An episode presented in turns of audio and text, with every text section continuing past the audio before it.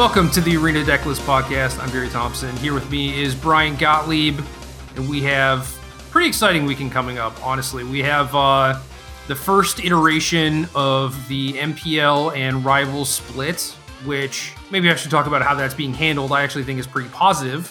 And then the other thing is there's an Arena PTQ. So basically, if you're playing Magic, watching Magic, you have a pretty big weekend ahead of you. That's probably going to include some pretty big decks. Well, should it though? I mean, should it include no big decks? No, but okay, that's beside the point. Um, okay. Do you know the details on this MPL rivals thing? Oh Lord, no, no. I, okay. I just uh, build decks and play games of Magic, and I let all of that stuff sort itself out. Generally, someone will tell me when these things are happening, how they happen, and that is how I keep track of it at this point. So, okay, so these folks are playing for money and nice. that's about the extent of it. But there's 12 basically like feature matches that they have lined up. They have like all the pairings set up and everything.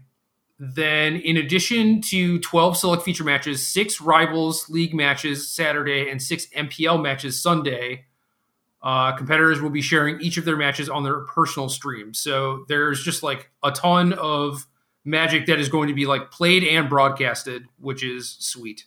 Yeah, that sounds awesome. Love seeing good high level magic. Is there also like MPL standing at stake from these? It's not just money, right? Like, doesn't it determine whether you'll remain in the MPL or move from rivals to MPL? Is there anything going on as far as that being a meaningful impact based on these performances? I can't possibly speak to that because okay. so like I, I do know that like this this should affect their standing, I would imagine, but I know I know that they've just been changing things that I haven't been able to keep up, you know? Yeah. But yeah, I mean there's there's gonna be three splits and like there's money here and there wasn't money before, so maybe Oh no, each each match victory is worth one point towards a player's league standing. So it does matter to some degree. Okay. Uh so yeah, I mean th- that that technically counts. I just I've never personally found that to be a very compelling motivator unless it's like actual elimination matches or, you know, even double elimination, something like that. It's like, you are know, you speaking from like a viewership standpoint right now? Yeah, yeah. yeah I, I, I, agree I think, with you. And I think a lot of people feel similarly where it's like, okay, this is, this is a match and it's like, maybe there's a thousand dollars on the line or whatever, but it, it, it's also like a point that could mean the deal between you know staying in MPL or not six months from now. And it's like that's not super compelling. Yeah, you need you need a lot of kind of inbuilt credibility to your league before things like that start mattering. Like you you have to establish why this is so important over a long period of time. It's like nobody would care about any given game of football if the league surrounding football didn't mean so much and the championship meant so much at the end of all of it. Right. Uh, it, it just has to be more established. And there's been too much uncertainty surrounding this program. So you're not going to be able to sell it like that, but put some cold hard cash on the line and then people can start getting interested because you can put yourself in a player's shoes who wins a few thousand dollars winning some games of magic this weekend. Yeah, exactly. But in, instead, uh, again, it's like kind of nebulous, right? As to how much these things matter. And maybe you'll look back on a certain match and just be like, oh, you know, that was maybe the deciding thing or whatever. But in in the moment, it's just like, eh, who knows how this how much this matters? We just right. don't. So, regardless, I mean these these people clearly care about this. You know, like this this is their livelihood at stake, and they are basically forced into trying as hard as they can at every possible opportunity because all of it does add up. And that's that a lot. An, I mean, what do you think yeah. about that from a player perspective in terms of just like the wear of? Uh, certainly, there was some of it with like the GP schedule previously, and then you added travel on top of that. If we want to look at the old way Magic used to operate, but something about this feels a little bit different to me in terms of just always having to have your pulse on the standard format specifically. Although, are they going to do some uh, historic splits as well? I would imagine so. Okay. Yeah, I, I, mean, it's just a, a, very high level of weekly investment where you always have to have a top notch deck because it, it does matter for your livelihood. Like, this is determining a su- substantial portion, apparently, of whether you're going to remain in one of these leagues. I'm trying to figure out if one of these is actually historic. And I don't, I, uh, there's a Zendikar Rising Championship in December that is both. I guess that's like the PT. I don't know. Yeah, that that's what the PTs are called now, right? Dude. one day, Jerry, you and I will come to do one of these shows and we will just we'll know. We'll be so It- it- sure. it used to be simple, man. And uh, did. I understand where I, I think people could just be like, well, you know, you're not participating, so like that's why you don't care or whatever. And it's like, no, even when I was in the MPL, I was still just like, I don't know how any of this works because it's just ludicrous. But Yeah, whatever. I, I'm going to be a little bit contrarian and just say like the PTQ system and the GP stuff that we all internalized after many years probably seemed a little iffy to outsiders as well. But I, I'm not arguing it's even on the same level. Like you could generally get someone up to speed on that qualification system pretty quickly. I don't think you can do the same with this qualification system. right. And that that's kind of the, the problem for me. Yeah. And it also just keeps changing. Yes. You know, yeah, I think that's a bigger problem. 2019 or whatever, maybe it was 2018, was supposed to be the transition year, and then we're just transitioning into more transition years. Anyway, we've we've talked about this to death. We can just not complain about this. Sure. Anyway, uh, it looks like the splits are probably just standard, and then the Zendikar Championship is both. Which I don't know. I I kind of like them being different formats. I think that makes sense to me, but. Yeah, I mean it's it's more to prepare for. You have to stay engaged with a couple formats. Although with taking all the other stuff, like there's no more modern, there's no more limited, no more pioneer. If you're taking all of that out of the pro system, then I guess maybe the burden has actually gone down with everything being focused on arena. Right. And I mean, historic and to, to some extent standard too, as long as it's like not immediately surrounding a rotation. I think like, you know, you can kind of keep your eye on it. Historic, I would not expect to move a ton unless there's also like a another remastered set coming in pretty soon There uh, is. in relation to like the new set. Okay, so yeah, then then it definitely makes things difficult. But like thinking about uh, the old Pro Tours where it's like a set would release and then you have two or three weeks to work on limited and constructed, like that's hard because Yeah. you know it, it is mostly two brand new formats. Uh, but historic being kind of like this eternal format or whatever, it's not that hard. But yeah, when there's other weird stuff getting thrown in, then it makes it more difficult.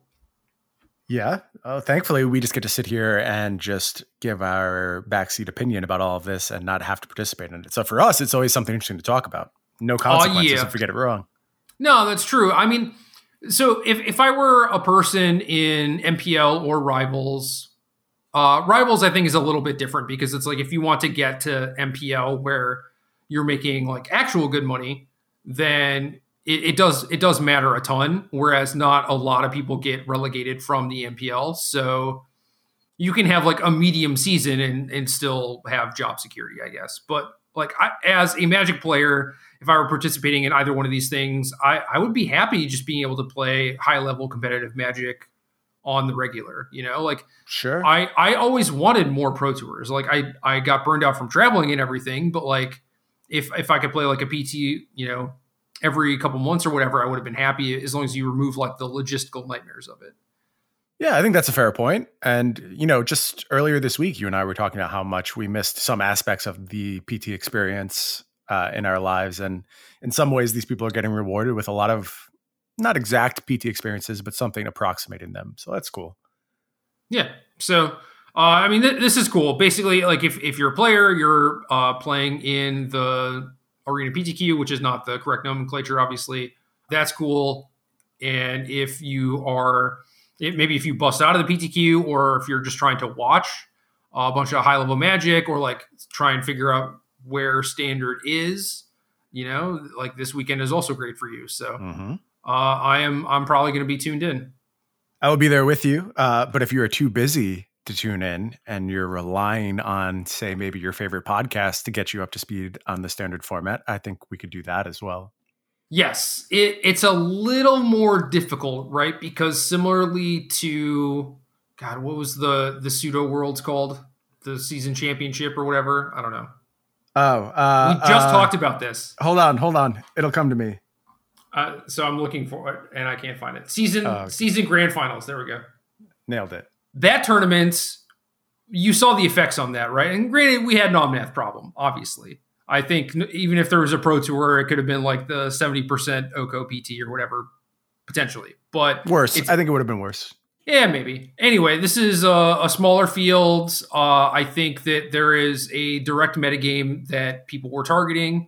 And I think that the deck lists that come from this event are likely going to be a little bit more inbred than, say, like an open pro tour type of thing would be or a grand prix and the results from that are are going to differ a lot so you know you got to take everything with a little bit of grain of salt but you still get to see kind of like the next step in that technology and the format's evolution and then you know maybe these decks are like hard targeting things like Yorion a little bit too much and you can kind of cool that off a little bit but regardless i think it is going to be important to get the information, see what the pros are doing, and then help the format actually move on to the next step because we kind of need it. It hasn't even been that long.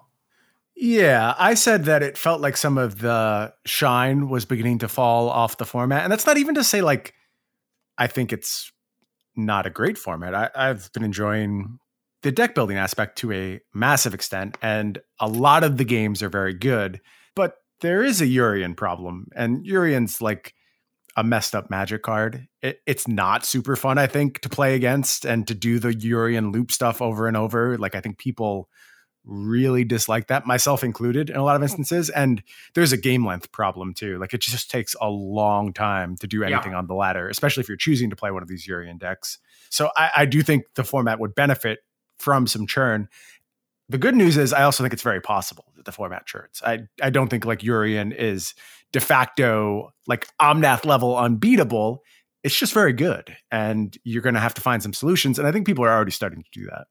Yeah, I mean, it's funny because I think a lot of those solutions are like, all right, I'm going to tune my Yorion deck. Sure, you that's know? always an option. so, so, we're going to see a lot of that, but yeah, definitely, I would expect the format to not be as homogenized as the season grand finals. I think that there's definitely a lot more room for players to actually experiment. And I think it was last week we talked about you know Nassif saying that a lot of the cards in the format effectively got unbanned, and mm-hmm. that that is still very true. You know, so like the, the format is kind of congealing to a place that is not great. It's not even just that there's a best deck; it's that the best deck is again like pretty frustrating because the play patterns for this deck don't necessarily move the game towards conclusion. You know, you're mostly just spinning your wheels for eternity.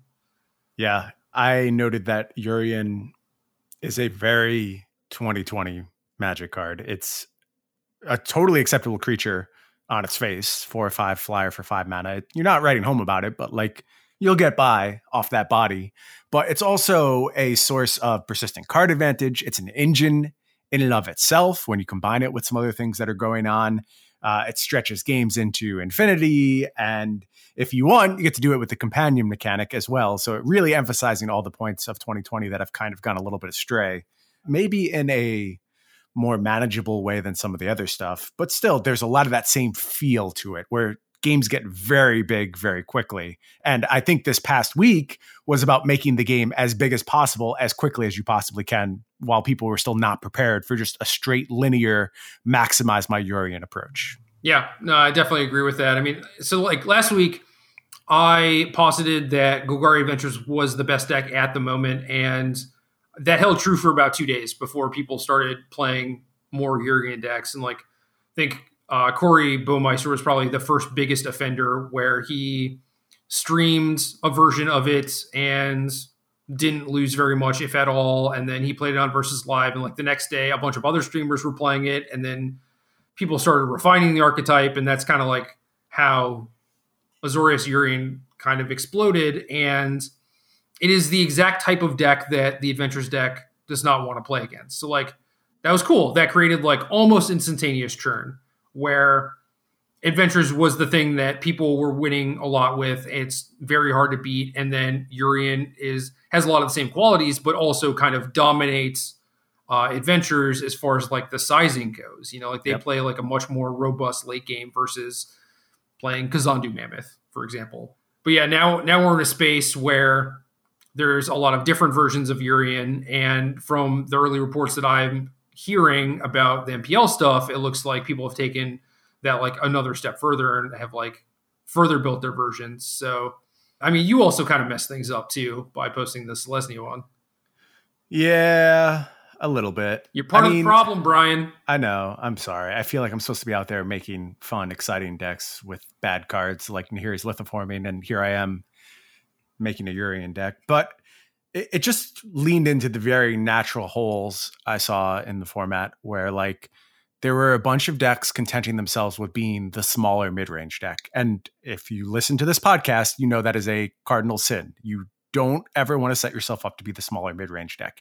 And I think the Azorius decks were doing a good job exploiting that, but the Selesnya version just goes hard on that concept and maximizes basically every spot on the curve and builds in additional redundant engines in the Trail of Crumbs stuff. And then you're also just like cleaning up battlefield so efficiently with Wicked Wolf that any anyone trying to play fair into the Selesnya version of Yorion, they're going to have a nightmare of a time. And all these decks, like mono green food, any Rakdos, which was still around, any mono green aggro, or even mono red, it was just like so easy to clown these decks. And of course, green black adventures, another very, very easy matchup. Uh, and the way the Azorius decks were being built, you had good game against some of them as well. Now, I think that's mostly over. And Yeah, I think changed. Azorius can just hard exploit Selesnya. And, you know, there's this weird thing where you make a deck and then people keep coming to you and they're like,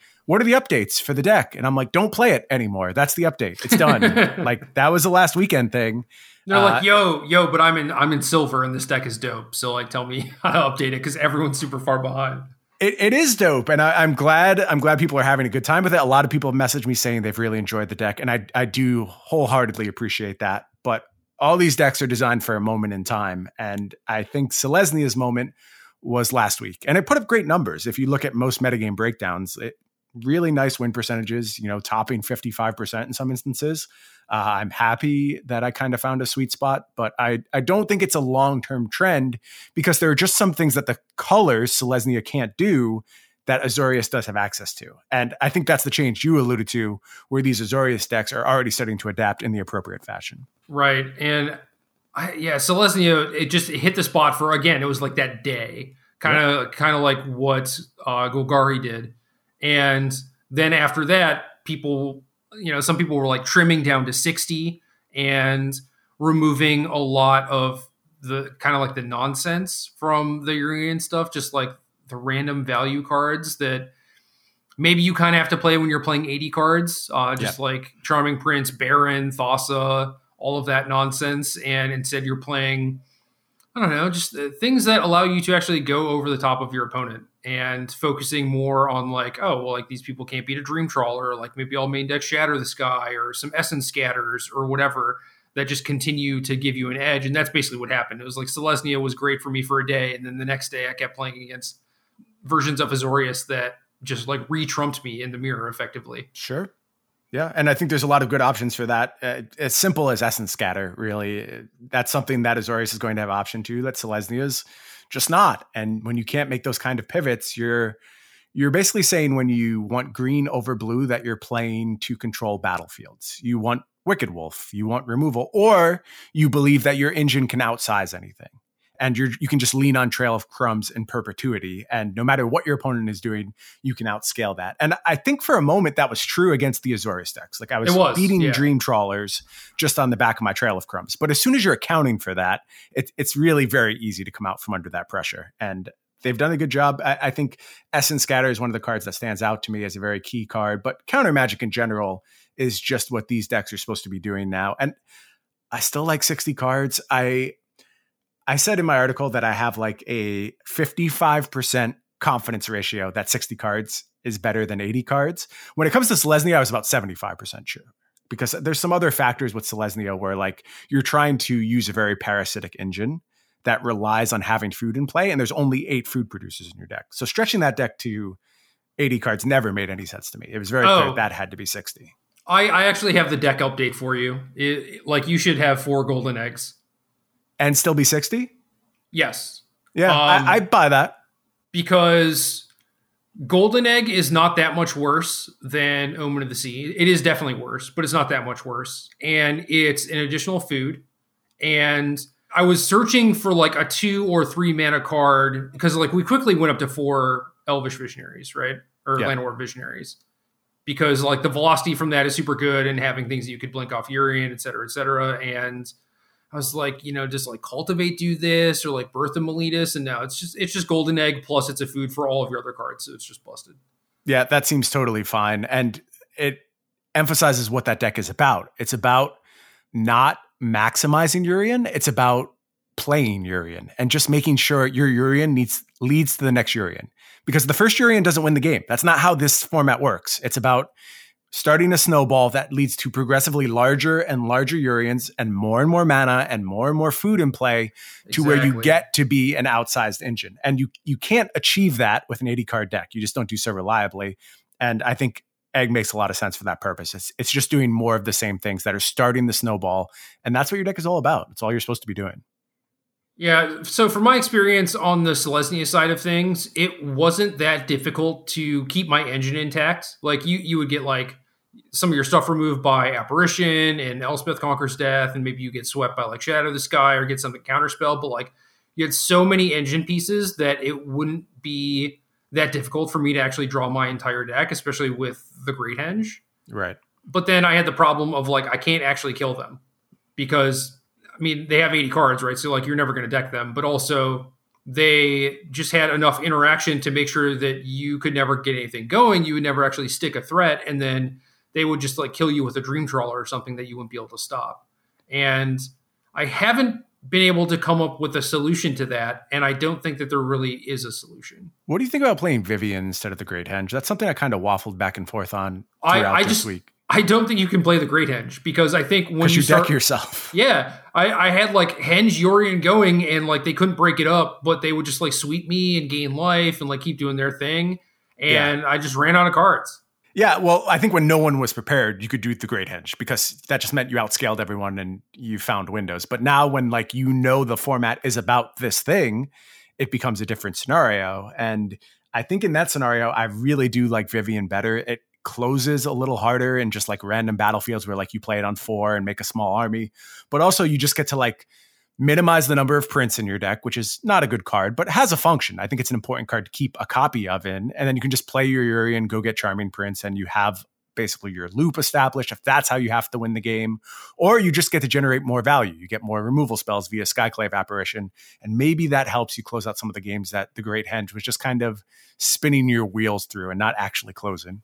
Yeah, I, I, mean, I definitely think that that is a stronger inclusion than Henge, which is it's funny because you know we're talking about like these perpetual motion machines in standard, and the Henge is one of the best cards at that. And then Henge Yorion, it's like wow, you're just gonna you know draw ten cards per turn. It's like yeah, you do, and then you lose. You know, like, yeah, you can't afford to draw ten cards a turn. Yeah, it's like you've you've gone too hard. You know, you need to slow down a little bit. There's no there's no like fireball or yeah you know, command. But that was the, goal, right? Like that. That's the whole basis of how the Selesnya deck came about. Was like, how hard can you go? How do right. you get bigger than everything else? And combining all these engines. And I didn't even mention the Great Henge when we were first talking about the deck, but that's another one where it's like nobody can keep pace with this if we're just trying to do fair things like play an Edgewall Innkeeper. It's like, okay, I played the Great Henge and drew 14 cards this turn. Nice Innkeeper.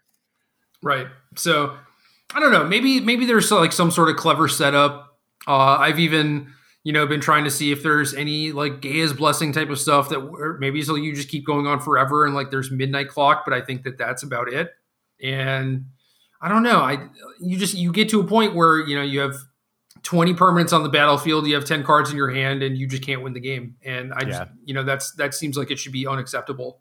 But you know the the planeswalkers are not super strong. Command the Dreadhorde type of stuff doesn't exist. You don't have like a good fireball option, and you like there there are some setups where you can like Emeria's call, but it doesn't it doesn't necessarily win the game if your opponent's at like 50 life and has a dream trawler and a shatter of the sky you know it's like they you get they give you your one turn of indestructible you still can't kill them and then they just sweep you again so yeah i, I mean I, I don't want to spend our entire show on Yorion. I think I could because I I built so many Yorion decks this past week. Uh, it was kind of where my fascination lied, but there's something interesting in terms of like the Yorion deck that can close the game.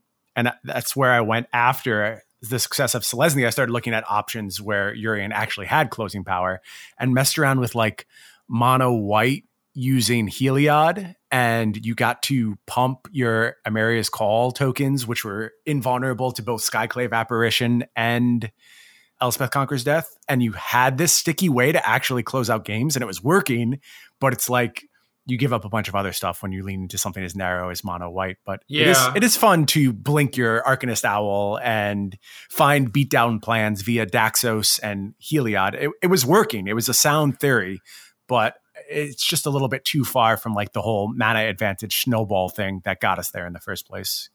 Yeah, Owl is nice. I would love to be able to, you know, like Owl Nyx Lotus or whatever, but Nyx Lotus versus Skyclave Apparition is just a no go. You know, not good. So, no.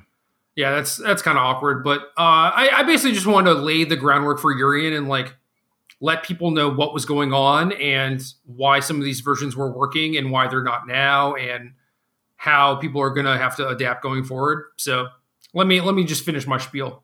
Do it. Uh, next one is either Esper or Orzhov Doom Foretold, and I Doom Foretold has a lot of the same problems as Nyx Lotus, where it, it's great in theory, but is very rare that it actually sticks around, and it's weak to Apparition and ECD. So that doesn't make a whole lot of sense to me. Treacherous Blessing is another like engine card that is super powerful with Yorion because Yorion doesn't target, and you just have the same problem where you just like don't have the closing power, and I think you just lose to the more controlling versions that I was talking about before. So Orzhov to me is cool, but just not really. It's basically just too much in the same vein as Selesnya.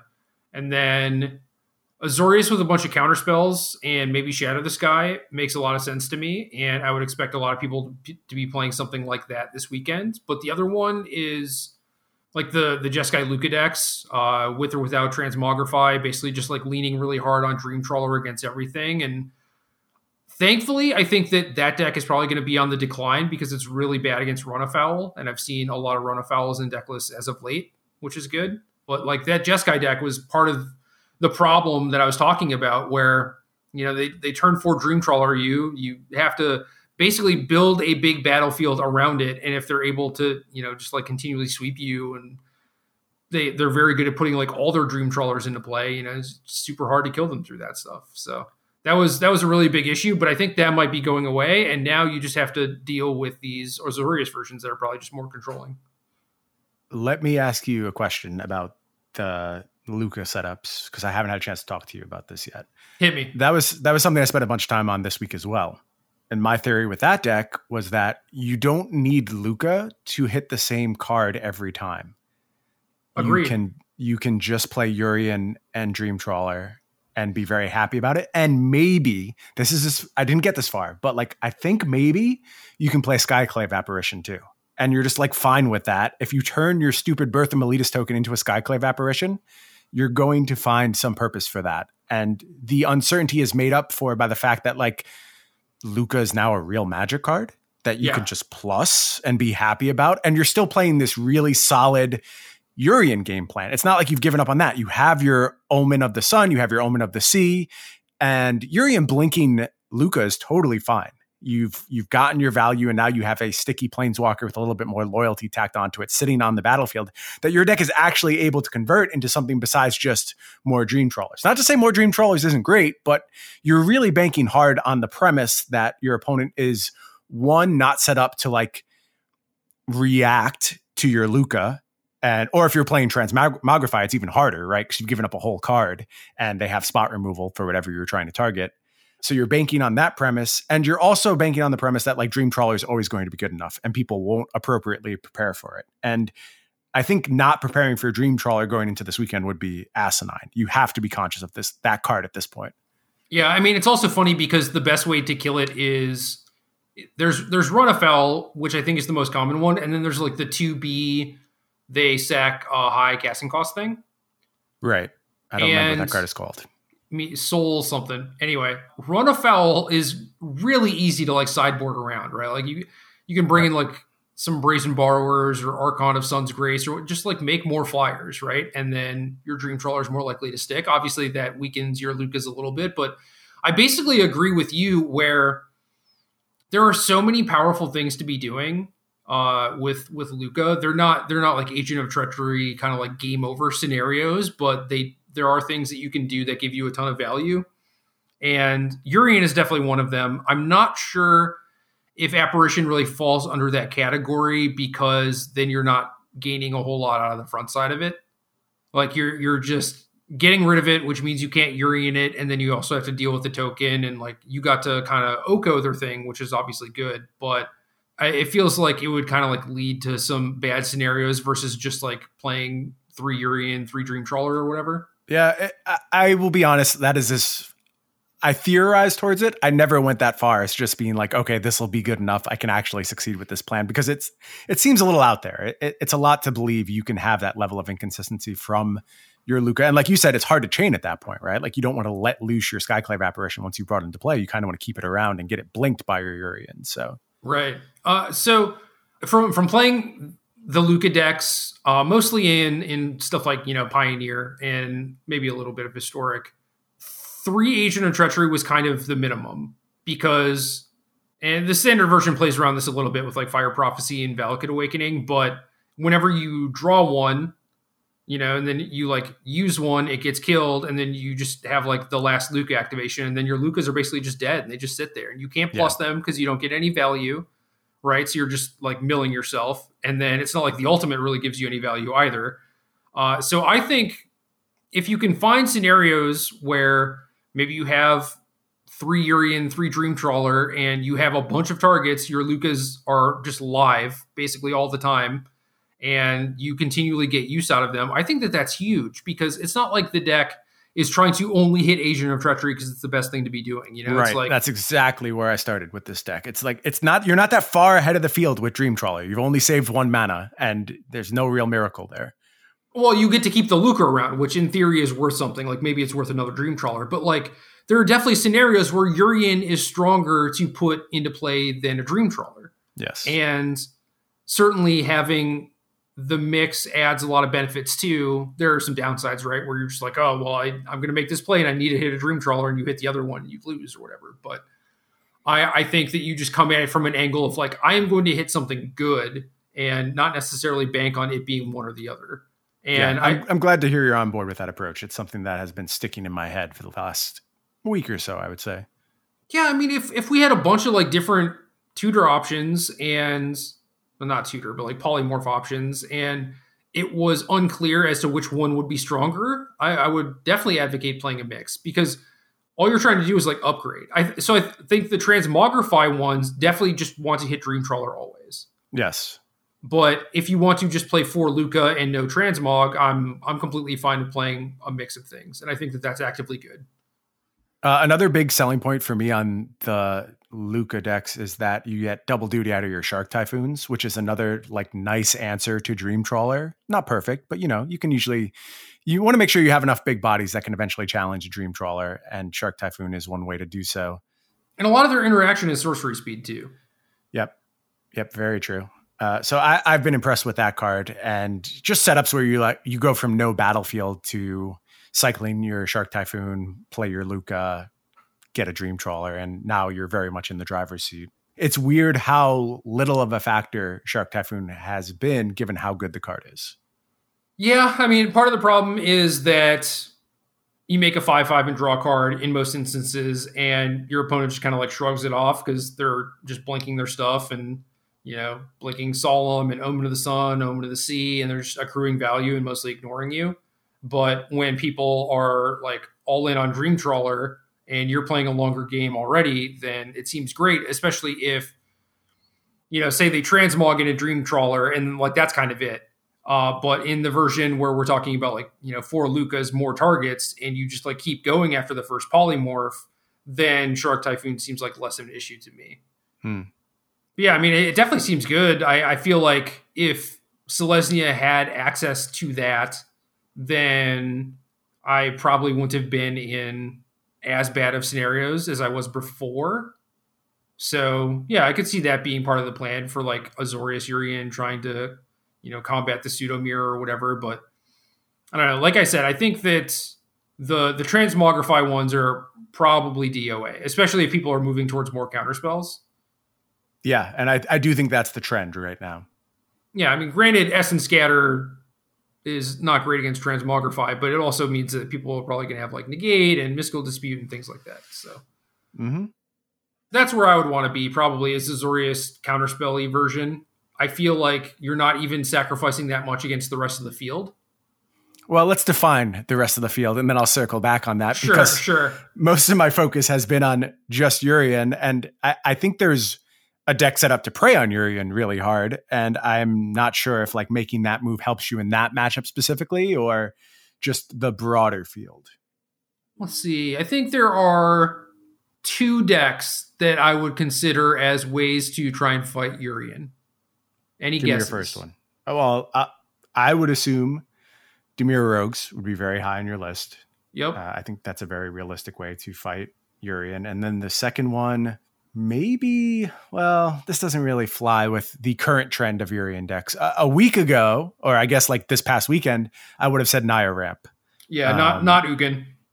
Yeah I, I don't think that's true anymore though given the shift to counter spells so uh, i'm not sure. I, am I'm, I'm big on rogues but less big on other options to challenge Yorion uh, I, th- I think Gruul is the other one. Uh, rogues Rogues is more of like a slam dunk. Like you should be able to make this have a good matchup because yes.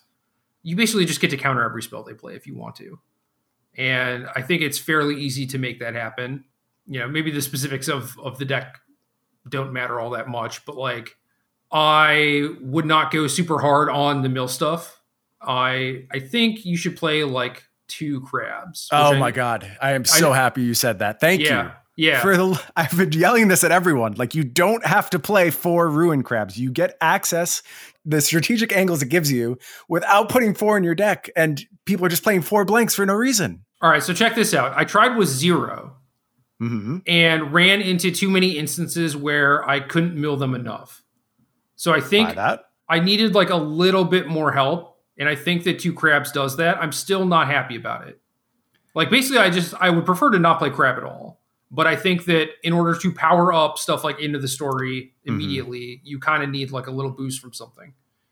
I agree 100%. I, I think that into the story is one of the core reasons to play this deck and not Ruin Crab. But if you want your into the stories to always be on and that's I, I, mean always regardless of whatever cling to dust or whatever Chainweb Aracnir is going on in your opponent's sideboard if you need a reliable way to make sure you are able to power up into the story at key moments you have to have some number of ruin crabs in your deck. And then you also just get to play game plans where you don't ever have to go on the offensive. And when decks are capable of gaining large amounts of life via food as the current metagame is, or via dream trawler attacks, or via a bunch of different things that now can work as an engine to gain your life. Even blinking Omen of the Sun, like that adds up. You're asking yourself to fight a much higher life total.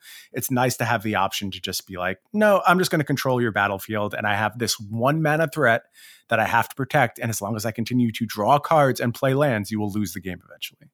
Yeah, uh, I mean, you you originally suggested that, and I was like, yeah, that that makes sense because like you I don't know, you're playing, you know, Lurrus and getting back like Thieves Guild Enforcer, and you're just outdrawing your opponent. You have a bunch of removal and counter spells. It's like, how are you not killing them with damage before you mill them out? And the answer is you're you're just not a lot of the time. Like the crabs, the crabs are there to enable your other cards, but at that point you don't need four crabs. Yep. Yeah, it just seems clear to me, and I am.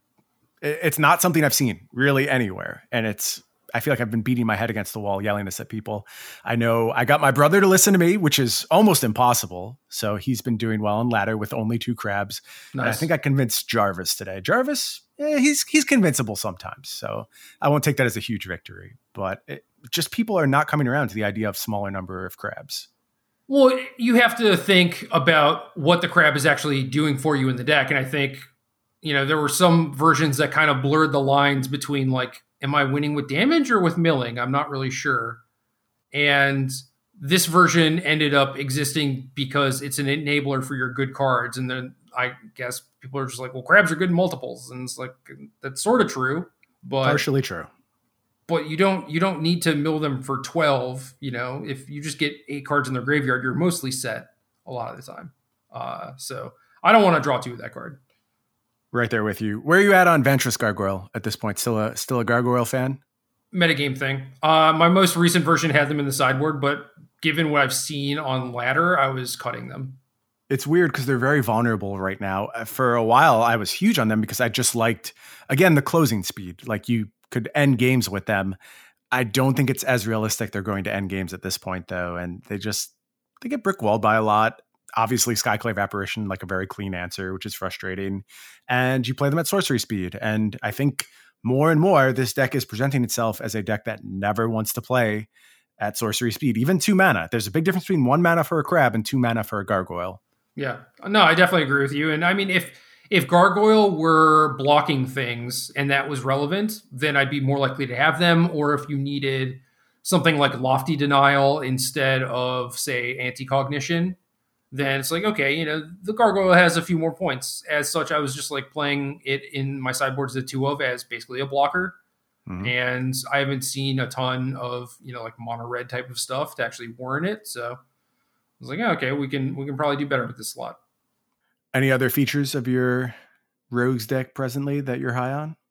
Nothing fancy. I mean it's a I, i'm probably writing about it this week just at like coming at it from the angle of like this is the Yorion killer Mm-hmm. And there's a lot of different ways you can try and like go about doing that. And I don't know, there's just stuff where it's like, do you do you think you need Castle Locthwain in the mana base? Because if you do, then you need like max Fable Passage and probably max Triomes, and you can't play Temple. And like ultimately that doesn't change all that much about the deck, but it's like if I'm presenting a deck list, I need to figure that out, you know. Triome getting access to green mana has been important for me believe it or not. It's come up a bunch of times. How's that? You steal a scavenging ooze and then you're able to use the scavenging ooze. Eh. No, nothing for you. I mean, that that is that is a thing, I suppose.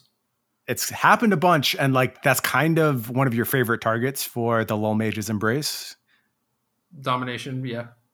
Anyway, uh, I mean, yeah, there have definitely been games like say against like Adventures or whatever where they have a Polukranos, and I'm like, big on reactive stuff and don't have graveyard interaction, like I don't have the cling, and like maybe that would come up where it's like, aha, I use your own card against you or whatever. But I don't know. I'm not. I'm not going to bank on that. I don't think that that's going to make me decide on Triome versus Temple or anything. But probably shouldn't be the deciding factor. But it does. In, it does matter. You're right. In general, I have appreciated triomes a little bit more than temples uh, in those type of setups, and even with like my Azorius decks, I know my mana bases have had gain life lands at some points, but uh, I'm just pretty much on the useless Triome at this point. I think the cycling option is better most times in this format. See, I had I had Tranquil Cove in my Azorius Yorion deck because I was using my mana every turn and just never cycling them. I, I, things are going well. That's great, but like there are theoretic, especially as like more and more people account for what you are trying to do, it seems more and more likely that you can find yourself in a position where you need to find gas. Oh, maybe you weren't playing Maze Mind Tome. I don't know if my most recent Azorius list had Maze Mind Tome. My, well, my most recent Azorius list was weird. It, it was very into the idea of like again maximizing Yorion as hard as you could. Sure. Yeah, I, like there there are instances like that where it's like I played a bunch of games where I didn't do my thing and didn't get to use my mana every turn. Like I really want velocity and to be able to curve out. And, you know, Yorion doesn't necessarily need a bunch of permanents to blink initially, but certainly like your subsequent Yorions, you know, you want to build that snowball, right? Right. And the thing that helps build the snowball is ensuring that you have like an omen of the sea or something of that nature to blink the first time. And Maze Mind Tome just helps you assemble all of that stuff, and it's also good against the ways that people fight you. So I don't know, main decking like one or two copies just seems like a giant free roll to me, and mm. is maybe the reason why I had games play out that way less often than you did. Sure, where I was just like, I'm. I'm literally never cycling. Watching people play with Castle Vantress is the same thing, and like I'm devout anti Castle Vantress, right? But like even more so in index like this, where you just use your mana every turn. I've seen it like screw over so many people. uh, I shared a deck list in the Discord the other day, and I, th- I think it was DT Lurch who asked me uh, why I didn't have a Castle Vantress. You're fired, Lurch. You're fired. I, I said that if I put one in, you would drive to my house and fight me, and it just wasn't worth the fight. So I, I'm not willing to play Castle Vantress. That might be the thing that gets me to break quarantine. one Castle Vantress in my mana base. I just well, so if it's like two, I'm like, okay, you definitely have a problem. If it's one and I bring it up and you're not like, well, uh, you know, I wasn't sure or whatever. Like if you defend it at all, then I might have to come fight you. and then you're just in the car. Yeah. No, that's fair. Anyway, a lot of ways to build Dimir. I don't I don't know what is correct. I I'm almost certainly going to put out a deck list that I'm like 80% confidence interval on, but it's going to be I'm confident about the big things that matter and less so about the details, you know. Sure. Like, should I have two Heartless Act and one Eliminate? Or yeah, I, I think that's the stage of the format we're at, right? It's about finding big picture stuff still, and then once we have a equilibrium and things have settled down, then that's when you start ironing out those really sticky details. Right. So, any guesses to the second deck that I think might you, be good? You told me. You said it was Gruul Adventures. Oh, damn it! All right. Yeah, I think this one's solid, especially when more and more mirrors become prevalent. They just cannibalize each other, and then it's like, oh, okay, well, maybe maybe I can get my beat down on. Uh huh. Yeah, that tracks. people move away from things like Shatter of the Sky or whatever they were using to control Gruul Adventures. Also, there was this weird thing where after the bans, it was like, oh, look at this fool on ladder still playing Gemrazer, despite the fact that Lucky Clover has been banned. And now it's like, oh, wait, Gemrazer's really good again. And you should definitely be playing it. So yeah, it kind I of came back around very quickly. I mean, I cut I cut Gemrazer for like a day and then you know, Yorion popped up and there were still a bunch of like great henges and stuff. Like the card is still right. great. Yeah, yeah, Gemrazer has been impressive. It's just weird. I mean, I feel like I beat this deck so consistently, and that's not a knock on it because I recognize like it's doing some stuff that the format is just not accounting for, and maybe it's just a function of the way I have built my decks thus far. But I feel like I just get bigger than them. Although I will say the Selesnya deck was like all sorcery speed removal, and if they generated a large enough battlefield and were able to put an Embercleave down, uh, that's not something my deck dealt with very well. I still feel like I beat them all the time. I don't really know how, but they they really need to hone in on what they are doing in their bad matchups. I think even if they can exploit Yorion, I think the broader format still has it out for Gruul Adventures a little bit. Yes, no, I, I definitely agree with that. I mean, I I would recommend maybe trying to play mono red instead of Gruul because it likely has a better Yorion matchup, but it has more of a problem with the rest of the format than Gruul does. Hmm, interesting. So, I mean, it, it, depends on how this weekend shakes out and how the deck list from the two or three tournaments, however you want to look at it, influences people. Um, but if, yeah, I guess if you're looking to like beat people down, I mean, we talk about the arena PTQ thing and like how kind of wild and random they are. Like, you probably just want the higher power level from Gruul if you decide that you're going to want to attack. Makes sense. And then uh, Golgari Adventures like went over the top of every everyone, but was like small ball in the face of Yorion. So I don't. There, there's probably things that you can do to make that matchup better, but you're still going to be a dog. It feels like a deck that has a lot of customizability. So I don't want to count this one out wholesale. I think you can do a lot to rebuild and get yourself back to a respectable matchup against whatever you need to beat. But maybe this is sort of the Jund deck of the format where you really need to know your metagame very well and have clear plans. And it's not for me. Uh, if you've been a Golgari gamer all this time and you feel like you've got it figured out, maybe you do. I don't want to discount that possibility. There's certainly a good deck list of Golgari adventures out there still. One of the things that's been pretty annoying is that you know, especially playing Golgari and trying to set up like Agadeem's Awakenings and stuff like that, or Order of Midnight, and then playing rogues with Lurrus. Like, I'm not even convinced that that stuff is worth it when Azorius is the best deck because all of their stuff exiles. Yeah, Skyclave Apparition does work against both of these decks. Yeah, so like that's something to consider too. Is like maybe you should not be caring about those things as explicitly. And I thought for a, for a moment I had broken it with Skyclave Shade. I was like, oh, nobody beats this card. It's so good. And then yeah. The next day, it was just like, oh, mono apparitions. Okay, we'll put the we'll put the shades up for yep. a while. Yep. Yeah, you have you have a, a two two illusion. Congratulations. Yep. It's just Oko problems all over again. It's kind of funny. Yeah. Yeah.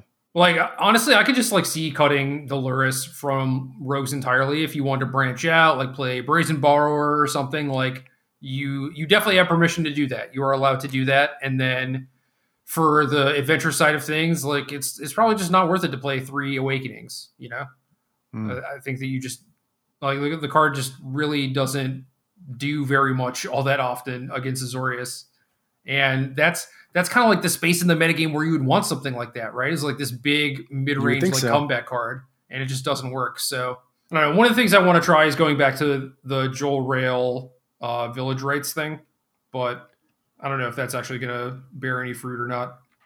Uh, it's an interesting idea. I have the feeling that Jarell is outsized right now.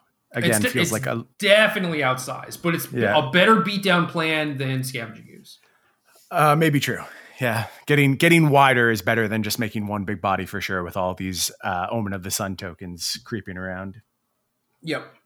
So some work to do on that, but I've I've kind of been absorbed by other things. You know, like six different versions of Yorion that I had to learn and figure out, and then I know. I understand. yeah, going through the motions with rogues and everything. So uh, then then there are the ramp decks that are kind of interesting too, and I haven't actually got to touch these very much. Uh, Lidar played Naya Ramp in the CFB tournament and made top eight, and I don't know, just like very very straightforward deck that looked like it could be potentially good. Uh, this is just like all the green acceleration you could possibly imagine, and then Phylath, Felidar, Retreat, and four Ugins. Yeah, I saw this deck in the E CFB tournament, and I'm like, well, that's it for Selesnya. It's it's not ever beating this deck. Uh, finding a good Ugin option is important, or at least it was as like a countermeasure to what was going on prior to this point. But now that we've gotten to the counter magic space, I don't know that this deck can succeed. It's just missing too much of the inertia. And I'd say the same thing about like the Temur Ultimatum decks, where you're trying to really put too much into this one payoff. And there's good counter magic options. There's ways for decks to just build infinite value where they can afford to one for one every big threat in your deck and they they won't have a hard time getting enough resources to do so and you really never pull ahead on resources. There's no way for you to break ahead like escape to the wild. So these decks were a moment in time again like designed to go bigger over a mid-range deck that was playing towards the battlefield and not actually challenging spells on the stack. But as soon as that deck's gone i don't think these decks really have anything left to exploit Yeah, it's it's funny. There are some matchups where you're just like, please play an Elspeth Conquers Death target, you know, so I can like get this on the battlefield and have it there to start blinking later. But then there are matchups where they just play a bunch of like two mana stuff and you don't have a good target for it. And then these ramp decks are just like mono good targets. yeah And walking into that loop does not seem like a good idea unless you know that you can like bank on Ugin to get you out of it, but I don't think you can anymore. I agree. And you can even, like, if you're doing Charming Prince stuff, you can even leave the majority of your battlefield, like, tucked away Yeah. in key spots. So, it- Saw that happen a lot. yeah, it's, it's just weird where, like, it, it should be a hard KO. And I think against decks that, like, again, Selesnya just playing to the battlefield, I think it is still pretty much a hard ish KO. But certainly, if it's not, you can't afford to play it. Like, there's no way you're willing to spend eight mana and get negated unless you know this card is going to win the game. And I don't think it has the degree of certainty against things like Azorius at this point. Dude, I hope someone registered my Ugin deck, or at least like fixed it and registered it. I like that deck quite a bit into Yorion. I was beating them to death. Uh, also, I was playing it before you shared it, so nobody had any idea what was going on.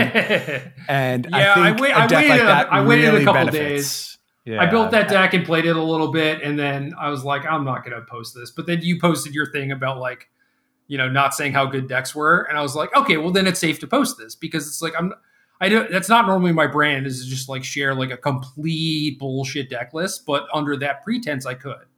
I think there is a space. We talked briefly about this last week where sharing these ideas as sketches is very valuable. And what's really interesting about it is if you look at my article on Star City this week, and then compare it to like my Twitter account, you can see a bunch of the decks I posted over the last week. And granted, only really one of those amounted to much of anything. But if you follow the article, you can see how my thought process evolves with each one of those decks and how each one of those decks was critical to getting to the place where I finally did put together the one deck that had a moment. So uh, I'm still a big fan of sketch sharing. I think in general, if you were going to engage with my stuff, my content, I can't speak for other people. If I don't say play this deck, assume it's a sketch and do your due diligence first. If I tell you to play a deck, then I'm confident in it. If I'm saying anything else, then it's a sketch designed to teach or learn something. That that's basically what Sam did, Sam Black, whenever I teamed with him. Like he would just work on his decks, do his own thing, maybe seek input on certain things, but most of the time he felt that he was uniquely qualified to actually go about the tuning process, which was true because no one else had any experience with his decks a lot of the time. Mm-hmm. And then there were some instances like Jund Death Shadow in Modern, you know, like GP Vancouver, whenever that was. He was just like, I'm playing this deck and you should too because it's busted. And Sam doesn't give a recommendation like that on unless he's serious, you know? Yeah. I, I think that's the best way to do it. I really do. Yeah, no, I do too. But like I the problem is is the the discourse in the magic community is always like you know someone shares the deck list and you just assume that it it they think that that it's busted or whatever and like nah there's there's like a lot of room for in between obviously and I don't know for like Golgari Adventures for example it's like I I'll write this article on Wednesday that goes up on Friday and then by Saturday Yorion is everywhere and people will like dude why is your Golgari deck so bad I started playing it on the Monday after or whatever and I didn't do very well too late like, yeah too late if if you asked me on Monday, I would have said don't play it. Yeah. Yeah, that's just the way Magic works now. Uh, things move very quickly, and you have to be always evolving, always thinking. And I, I, think I would much rather share my thought process or illustrations of my thought process than keep everything to myself until I'm like, okay, now there's a banger. Because you'd only hear from me every four months, six months. Like that's just how Magic works. It's really hard to make good decks, and it's it's rare that things can come and just upset a metagame. and uh, people just expect it on every deck out. It doesn't work that way. I'm sorry. No, man. So again, Sam Black. Uh, I was watching him stream either last night or the night before, and I mean his his his decks were gas. Obviously, like they were they were very Sam Black decks, but also I think they were on the side of being like you know more higher up on the, t- the tier list than his stuff normally is, mm-hmm. which I don't know, you know, like a, a, lot of it was like this is a Yorion based deck or whatever, so it's it's got a lot of the powerful stuff going on that is inherently good in the format. And he wasn't messing around with like a lot of complete BS because he recognized like the limitations of the format or whatever. So sure. like he he builds this deck, he like works on it for you know like ten minutes on stream or whatever, which is fascinating, obviously, and then uh, plays his game, plays his match, beats his opponent very badly, and he's just like, all right, deck's busted and then he just and then he just opens a new deck and starts working on it. And someone's like, "Wait, what? What do you mean?" And he's like, "Well, you know, I I wanted to try a thing. I, I did my thing, and now like that that deck is complete. I just I don't have to work on it anymore. I just put it on the trophy case. That is the deck I built." Yep, I I can empathize one hundred percent. Yeah, and I was like, "This this is exactly what Magic needs right now." I think so. It's how I like to engage with Magic. Whether whether Magic needs it or not, I need it. So I'm going to take it for myself. That's that's my stance on it he's he's just got different goals, you know, and I think I think that they are healthy goals. Yeah, that's one of the great things about Magic is we all get to set our own goals and and shape them how we want. And uh, I definitely appreciate the way Sam does it. Yeah, but the problem is then you know someone posted deck on Twitter and your goal is vastly different than someone else's goal whenever they post of a course, deck. Of course, know and, your content creators. I, you have to do due diligence. Like yes, you have to understand course. who you're dealing with. But the problem is, is that they then project their stuff onto you. Yeah, I mean, it's just a consequence of the mode of communication we're using. Like Twitter's imprecise, incomplete, and designed to create miscommunication. So it is what it is. And I think you just have to accept it with the platform. Yeah. Maybe taking away the ability to just retweet will change that. no. No, that wasn't the magic fix to solve all the problems. Oh, so the things I've I've retweeted like 10 things in the last two days. Maybe that's a low number too. And none of it has been quote tweeted. Oh, oh, do you do you not need to quote tweet it? You just hit send without putting anything, and it's just a classic retweet. Oh, I didn't know that. I felt Yeah. so obligated to comment on everything I retweeted. Yep. Not that there was a lot of it, but Nah. Problem solved. Yeah, go about spreading disinformation or whatever. Spreading bad decks how you'd like. Anyway, uh Blutron. I, I think that I think that the deck could be good. Uh, you know, fake Blutron. Yeah. So the deck you're talking about, what's the? I'm going to call it Eldrazi Monument. That's not what it's called. Felidar monuments, I think. Really? No, that's not right. Maybe it is. Forgotten Monument. For Forsaken Monument. Forsaken Monument. There you go. Uh, that's the one. Uh, Into Ugin, into some mana rocks, into hopefully your opponent scooping to an Ugin, because that's kind of all your deck really does, but it does it well. Uh, and it, it's a cool concept. And like I said, I was beating up on some Yorion players pretty hard. That was before they were playing counter magic, and it's probably worse in that scenario. And again, some problems with Ugin catching everything that they have. So Well, uh, the, interesting idea. I thought it was a really cool approach. the the thing is, is that you have a bunch of counter magic too, right? You do. And You do. y- you A get little to more play. expensive. I mean, Essence Scatter's the big one. Yeah. That and Thassa's intervention is the other one. Yeah, I mean that was kind of like a, a draw two or whatever. Like that, that Right. could be anything. I mean, you Right, right. you could play Mystical Dispute Main, whatever. None, none of it matters. Everything's made up. But Right. It just seemed like even even if they they had like this wall of negates or for your Ugins or whatever, it's like you can still just play a long game against them and eventually overpower them with whatever.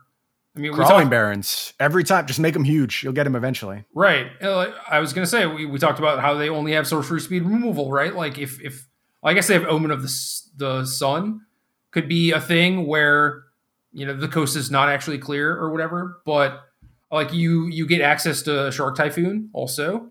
Mm-hmm. Which is still- shark typhoons. pretty solid against them. You have multiple ways to actually stop Yorion from resolving, and then they're just kind of like flopping around, not really doing a whole lot.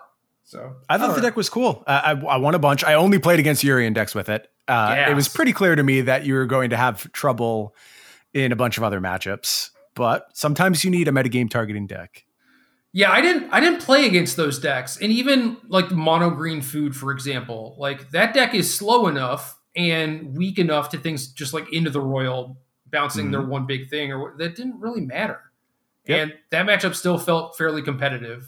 But yeah, like mono red, Gruul Adventures, I can't imagine you winning. I'm sure I'm No. sure that you could, but it seems very unlikely. You got lucky. Yeah, probably. I mean, I win win one game per match maybe. Hmm Yeah, it's cool, and it, it it has like a lot of cool interactions too. Like uh, I thought it was a ton of fun to play. Makindi Throne plus Skyclave Relic is nice. Yeah, Not not like tier one nice, but like it is nice. Yeah, Makindi Throne in general, pumping up my like Into the Roils, it, it mattered a bunch of times. I was kind of surprised and made me want to go back to some earlier sketches I had around kicker decks, but then I remember those decks played Yorion, and I that idea pretty quickly. well, you, I mean, you don't have to. Yeah, but you wanted to because if you're gonna play a lot of bad cards, you need some glue like Yorion to hold it together. So Well, yeah, Ugin was my glue. It was like, all Right. right, I'm I'm just doing nonsense, uh, but then I'll play Ugin and wipe the board, and you can't win anymore. So yeah, I, I mean like. It's a decent strategy when there's really, really strong outliers. Like some of the Yorion decks that I've worked on have been essentially that. Like it's just a bunch of crap held together by Yorion, and it, it's not a bad strategy to maximize your best cards. Yeah, I I mean, if you're if you're looking to have fun, you know, tr- try out the deck, maybe build a new different version of it. Japanese player I'm a fan of, Riser, posted like something similar that had Iron Crag feet and was just like mono red, you know, like Mhm. like very very big mono red, and I was like, okay, that's cool too. Like I I appreciate that we're like kind of coming at it from the same space, you know. Earlier in the format, I did the same thing in mono black, except mine was like bad creature beatdown. Yeah, and uh, it, it wasn't good. But uh, there's something to do with the combination of these cards for sure, and it's only going to get better. Like if we see any more meaningful colorless cards, that this deck continues to improve. So yeah, that's true. Those cards aren't going anywhere.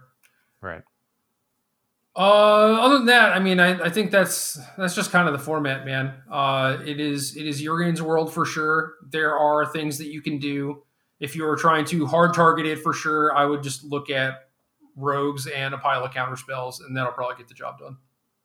there's two decks. I just want to get quick hit opinions from you on Fine. because I've heard people talk about them. Rakdos. Uh, dead. I'm pretty sure. Yeah, I agree. Uh, mono green food is the other one. Well, let me let me talk about Rakdos. I like Rakdos a lot. It should, in theory, be like okay against Yorion, but it has a lot of the same problems that Golgari does, where like you have a bunch of ways to like one for one your opponent and kind of like keep them low on resources and stuff like that. But you ultimately can't stop Yorion blinking an Omen of the Sea, which you're just going to lose on the spot. And they have super clean answers to Kroxa.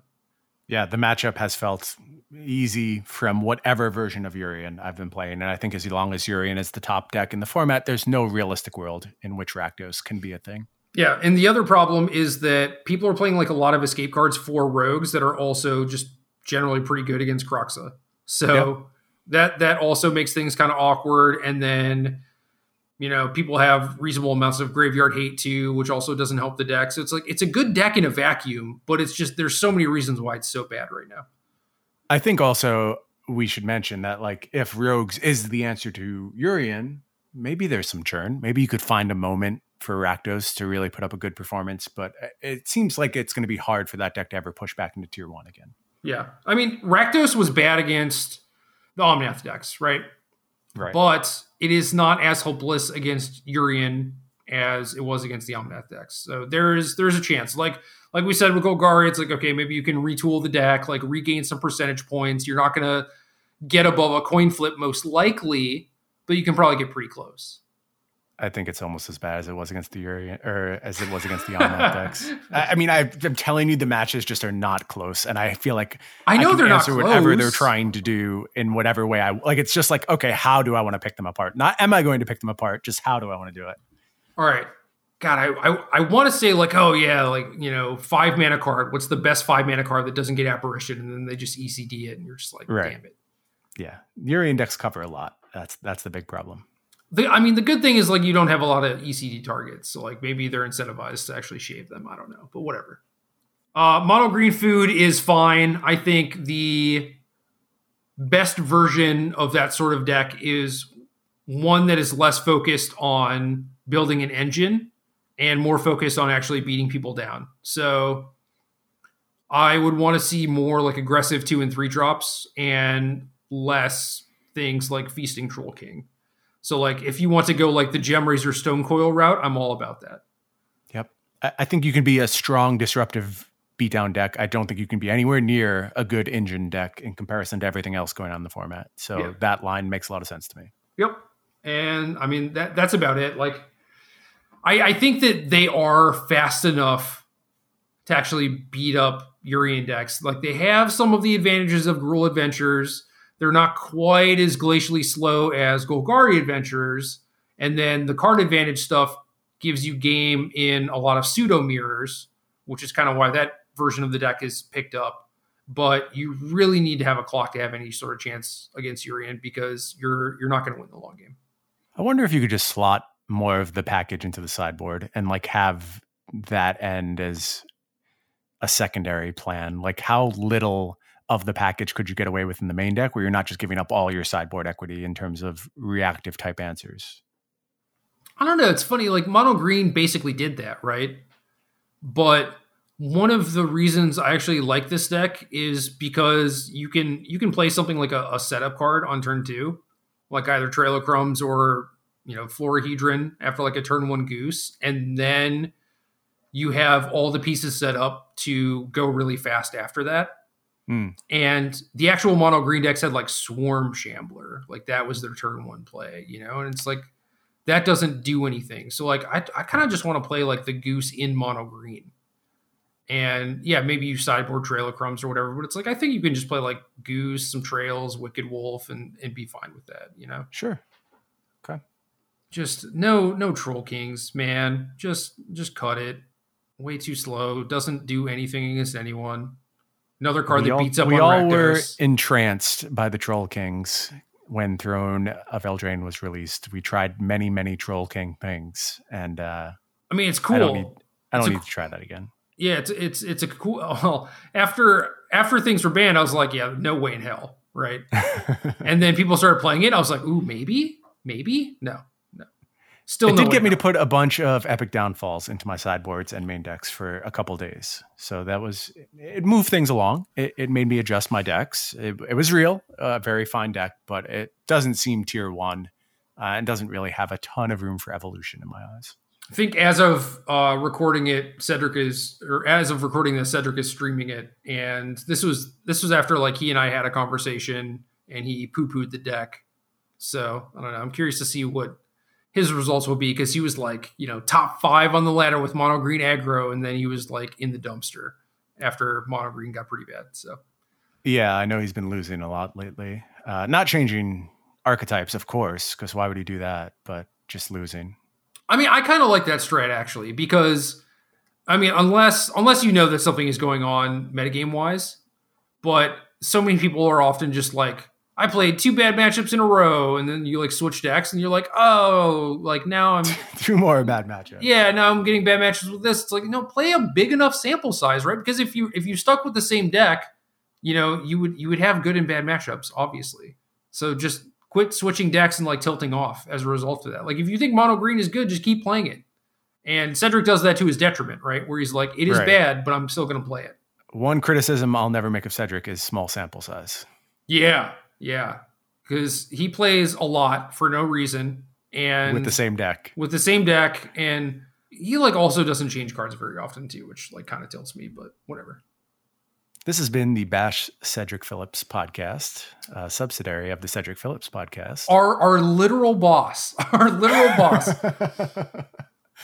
but no like th- these things these things sound like digs or whatever but i think that he gets a much more realistic picture of how things are going and, and he's like realistic about it too you know like that's part of it like he's Right. self-aware he can like lose 10 matches in a row be like oh the metagame has shifted you know like this deck is now bad all right let's lose 10 let- more. yeah let's play 10 more games it's like all right, all right dude cool I respect it. I couldn't do it, so good for him. no me either i'm just like I- i'll just go do literally anything else Right. Time to play any video game in the world. yeah but uh, I don't know. He's he's similar to Kenji Tsumura. Kenji was I I would talk to Kenji about like different video games. He's just like, no, only Magic. I appreciate the dedication. I really do. I, I just can't I I think about magic all the time. Literally all the time. And sometimes I'll just like stop what I'm doing and build a deck. But I can't just sit there and play nonstop games all day. It, it's not in my nature. And a lot of it is like I can't I can't sit and do anything for long periods of time. So it's not that magic should feel bad. I think one of the reasons that magic has occupied such a huge place in my life is because when I do get into it and I'm deep in a game or deep in a tournament, it captures my attention like nothing else on the planet. But I can't force that on a daily basis. That's crazy to me. Yeah, I used to be able to. Just like grinding Magic Online queues with what I knew was the best deck. And I'm just like, you know, beating people merciless, mercilessly, making $3 an hour doing it and just loving it. And now I look back on that and it's like, why wasn't I doing anything? It's like, I figured out what the good deck was, right? Like, that's the purpose. That's it. Your work's done. You get to stop now. And now I tell other people and they go play it so they can, Yes. you know, reach their goals, whatever those may be. But back in the day, I was just like, I would get an account to like 1900 constructed and just retire it. And then I would just like move the deck onto a new account, get that account to 1900 constructed, and then retire it. It was like, that's what I was doing. Uh, simpler times, I think. I, I honestly could not tell you how many matches of mystical teachings I played, for example, between like standard and block. I tested so hard for this block pro tour that I I didn't go to. Like I was qualified, I just didn't go to it, and I had the nut deck. What would have been different had you made it? Probably nothing. Like had I gone to the PT, Yeah, oh I don't. I mean, I probably would have played bad and lost, but like right. it, I, it's just so funny to me where I instead of going to the pro tour, I stayed at home and like grinded Moto PT or Moto Qs with with that deck. It doesn't make any sense. You created your own Pro Tour in your mind. I did. I won that pro tour several times over. Nice.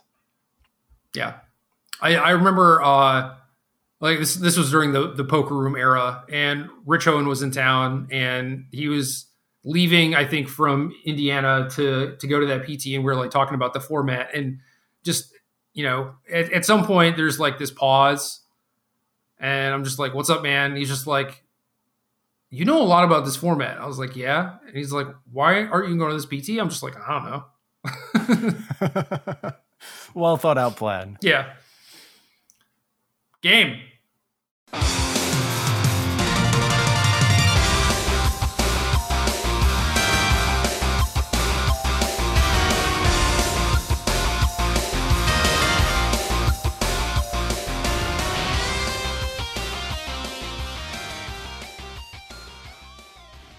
Good luck.